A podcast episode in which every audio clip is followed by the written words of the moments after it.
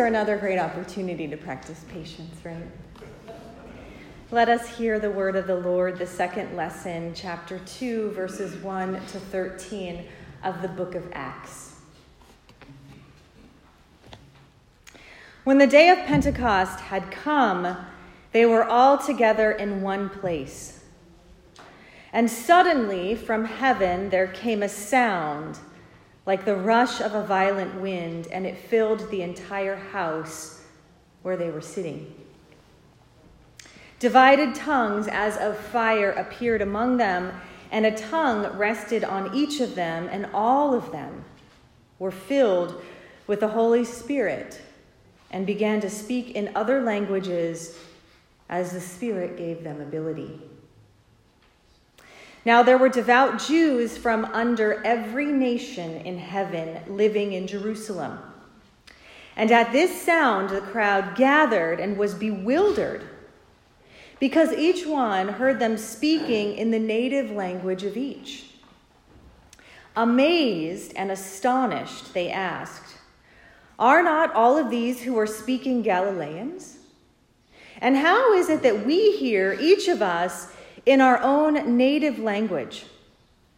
Parthians, Medes, Elamites, and residents of Mesopotamia, Judea and Cappadocia, Pontus and Asia, Phrygia and Pamphylia, Egypt, and the parts of Libya belonging to Cyrene, and visitors from Rome, both Jews and proselytes, Cretans and Arabs. In our own language, we hear them speaking about God's deeds of power. All were amazed and perplexed, saying to one another, what does this mean? But others sneered and said, They are filled with new wine. This is the word of the Lord. Thanks be to God. Friends, this morning on this day of Pentecost, I want you to think about one of the last times that you felt really alive.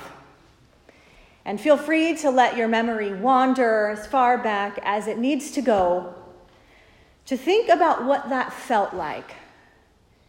Maybe it was a moment in your youth that you can pinpoint. I wonder where you were. I wonder what was happening. Maybe it was the discovery of a new idea. Maybe it was the discovery of a new part of yourself. Maybe it could be remembering what it was like to fall in love. And as we all know, ideally throughout life, we fall in love in different ways throughout our whole lifespan. But when this happens, often what also accompanies it is that we want to share it. We want to share that thing that we experienced, that thing that we saw, that item that captured us, that moment that seemed to creep inside of us. We want to share it, and we want someone else to see it. We don't necessarily want to force it, but we want that sharing of the experience, that ability to say, Do you see it? Can you see that I saw it? We want to tell the world, at least we want to tell our world, and we want our world to see us back. To say, yes, I see it. I get that. I understand that. I hear that. We want to have that moment where we feel like others are speaking our language. Right? And now, as research is coming out around all of these different ideas about language. We're discovering things that, of course, we sort of intuited all along, right? Which is that the way that mothers communicate to their babies without even using words is that precursor of the development of language. We're developing and sort of putting um, data to the fact that people who are in long term partnerships or that lovers actually communicate using their own language. And of course, we intuited this all along. The same goes for best friends. There's a language that exists between people that know and love each other. And we're able to put some science around that now. All of that to say that being known is really what we're after. And it's not just being seen or being heard, though that's part of it, but being known is being seen, heard, and understood. That ability to say, I see what you see, I get it, I hear you, I know you.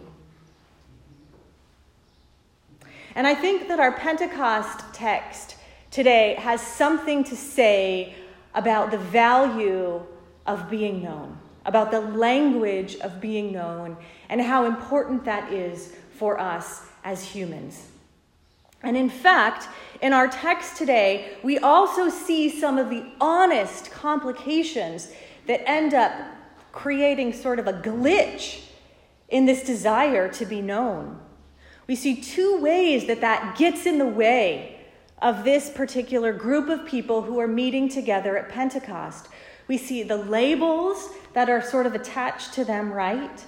And then we also see the conclusion that is filled with sort of apathy and disdain, which says they are filled with new wine. And put between these two items, these two examples of the things that get in the way of our communication, we have this story of Pentecost, this unfolding story of what it means to actually communicate with each other. All of these Jews, and I love how the writer tells us that they were from every nation under heaven. And when you're reading this text, you realize that the writer actually wasn't kidding. This is one of those texts where it might actually help the reader or myself to do some of the choir exercises before it because the enunciation can be so challenging when you have to go from Elamites all the way to Pamphylia, you know, just even that kind of messes me up. But here they are from different countries, different cultures. And they have no way of being known aside from these labels that mark them, right? That's one of the reasons why we get this lengthy list of labels within this text, is because the writer is trying to say, here's who was there. And we need a list of what this diverse group of people was because they weren't all the same people. They were different. And they needed labels in order to help them figure out what that was. The labels certainly not, are not negative, but at the end of the day, they're also limiting. They say more about the points of, of the points of disconnection between this group of people, the points of separation, than about their points of connection. And when the Spirit comes, one of the interesting things that happens in response to this incredible rushing wind is not just that they hear a mere translation of their tongue, but instead, what they hear, and if you look at the text and read it again, it happens two times. They say, in our own languages. We hear them speaking about God's deeds of power.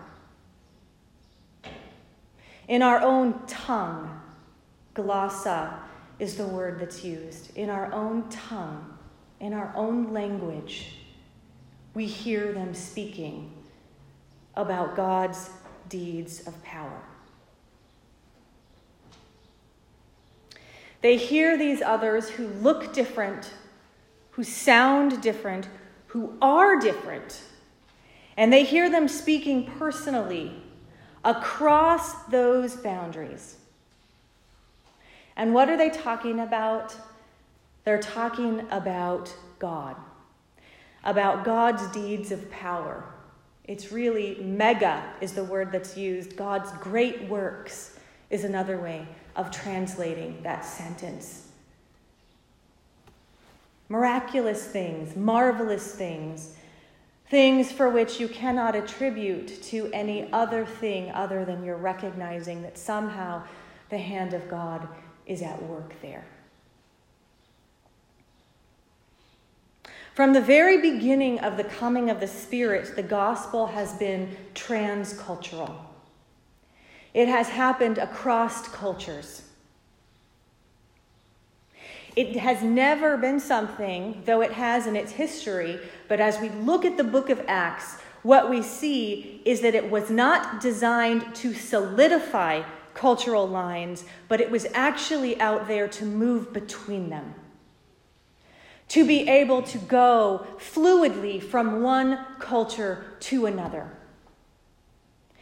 It does not calcify the lines of these nations, but it ends up bringing them together.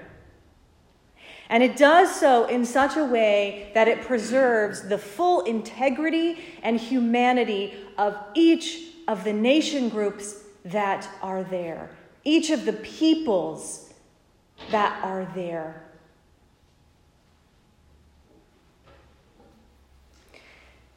And again, the sentence reflecting on that in our own language we hear them speaking about God's deeds of power.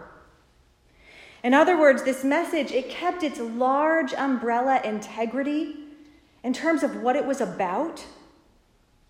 But it did that while communicating in an intimate and personal way to each person present. And friends, that is the power of the Spirit of God, to be big and small at the same time, to work amongst the labels, but not to be reined in by them, to speak to each person in his or her own way, through their own tongue, but not to privilege one nation or language or tongue above another. You see, the Spirit sets us forth into this great conversation where there's communication that happens back and forth. And all the while, it's working towards unity while holding on to the diversity that exists within that space and that community. That's the picture of what the Spirit has to offer us of what real human knowing is, what real communication is. And as we know, in our time, this is no small task, right? Rarely do we bear witness to this or are we able to achieve it. I want to reflect for just a second on the purpose and the power of language within our culture today. And as I see it, we are living through a time where language is, in fact, becoming a great weapon. And as a lover of language, this is actually quite, quite tragic for me. I was an English major who is a deep supporter of the work of the humanities. I went on to get a master's in divinity from Princeton, um, which is the study of nothing but words, right? Ultimately, at the end of the day, and in different languages. And so, as a lover of language, when I see what's happening within the course of language today, I actually mourn and grieve quite regularly around this. Because I see labels cast about, tossed around throughout our social networks of connection, and it, actually goes way beyond the work of social media if you've done a widespread reading of the editorial section within the New York Times, you'll know that this isn't something that lands specifically within the realm of social media, but that, it, that it's per, per, pervasive throughout much of our culture today. Signs, buttons, hashtags, all of which I support and practice and use, right? But they only go so far in achieving real human communication. Because as we learn in our text today, and as we know and have intuited all along, language is more than just words. It's more than just the symbol that we see on the page, the phonemes that get put together to help us make sense of it in our brain. Language is actually the action behind that, right? And yet, what we know and what we see in our world today is that words, in and of themselves, are actually not powerless. They actually hold a lot of potential and power. Just as they can build, so can they destroy. They can form a faceless message that misses the complexity and the nuance, the humanity behind the word.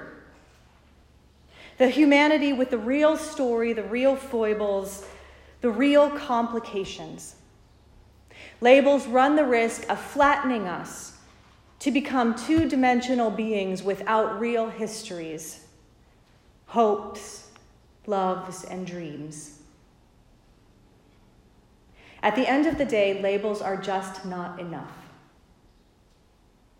And they can be weaponized to polarize people against each other.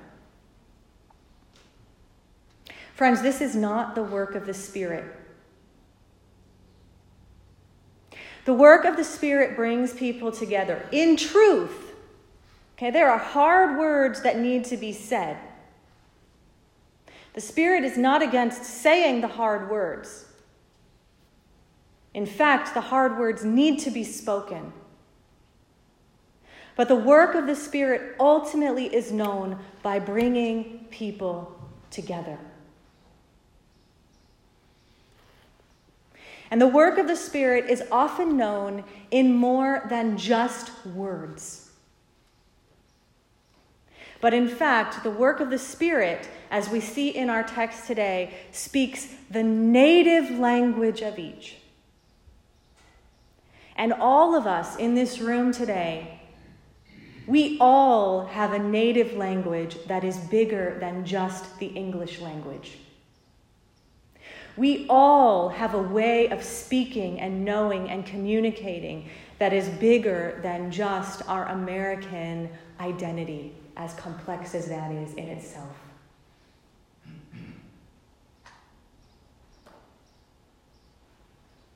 The Spirit brings people together in a supportive and trusting environment, and that then becomes the foundation of community. And in fact, what we see in our text today is it launches the beginning of the church itself. When Jesus promises his disciples that the Spirit will come in power, the witness of that is the first day of Pentecost, when what? Not that they were actually able to do anything yet, but that they were able to communicate in truth and in love across labels. That was the beginning of the church. And later, it becomes acts of power and the way that the gospel ends up being able to be communicated across cultures in and around the whole first century Mediterranean world. But it starts in Jerusalem under many labels being brought together by the work of the Spirit. This is the sign of the church, and it's the witness of the gospel of Jesus. As a church, we are and have always been and need to remember and continue to be that we are loving words in action. And it needn't just happen within the scope of this building. In fact, perhaps never aside from the first three centuries of the church have we ever been so called to work outside of the scope of this building that we meet in today.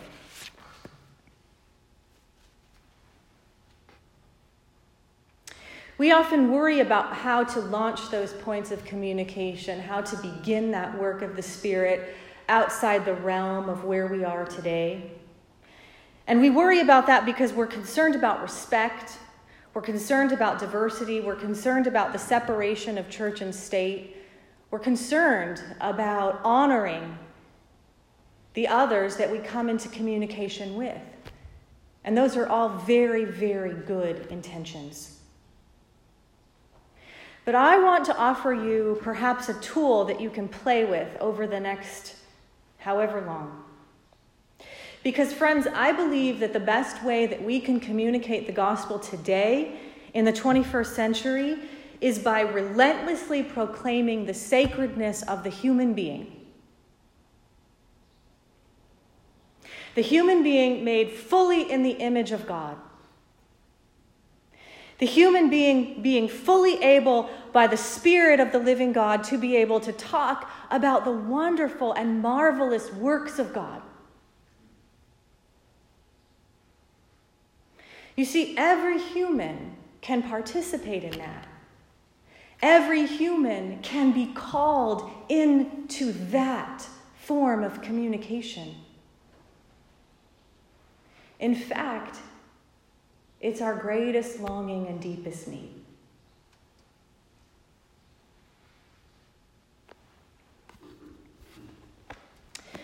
The first 700 years of the church 300, 400, 700.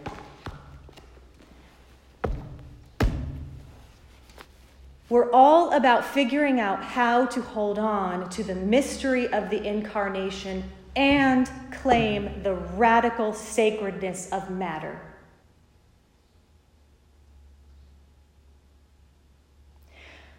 What that means for us today is that the Word cannot be disconnected from the way that it comes to life within the world. And the way that it comes to life within the world can happen in such a way that gives voice and gift to the sacredness of every human life. I don't know how to talk about the issue of guns. I don't know how to talk about the issue of race. I don't know how to talk about the issue of the town hall in Ballard that happened a week and a half ago without first laying the groundwork of this conversation. The sacredness of what it means to be human. That is the foundation of the church. Let us pray. Gracious and loving God, we need your help. On this day of Pentecost, we ask for your Spirit to come as it did 2,000 years ago, that we may hear each other. And that from that place that we may speak of your marvelous works. In Jesus' name, amen. Let us stand.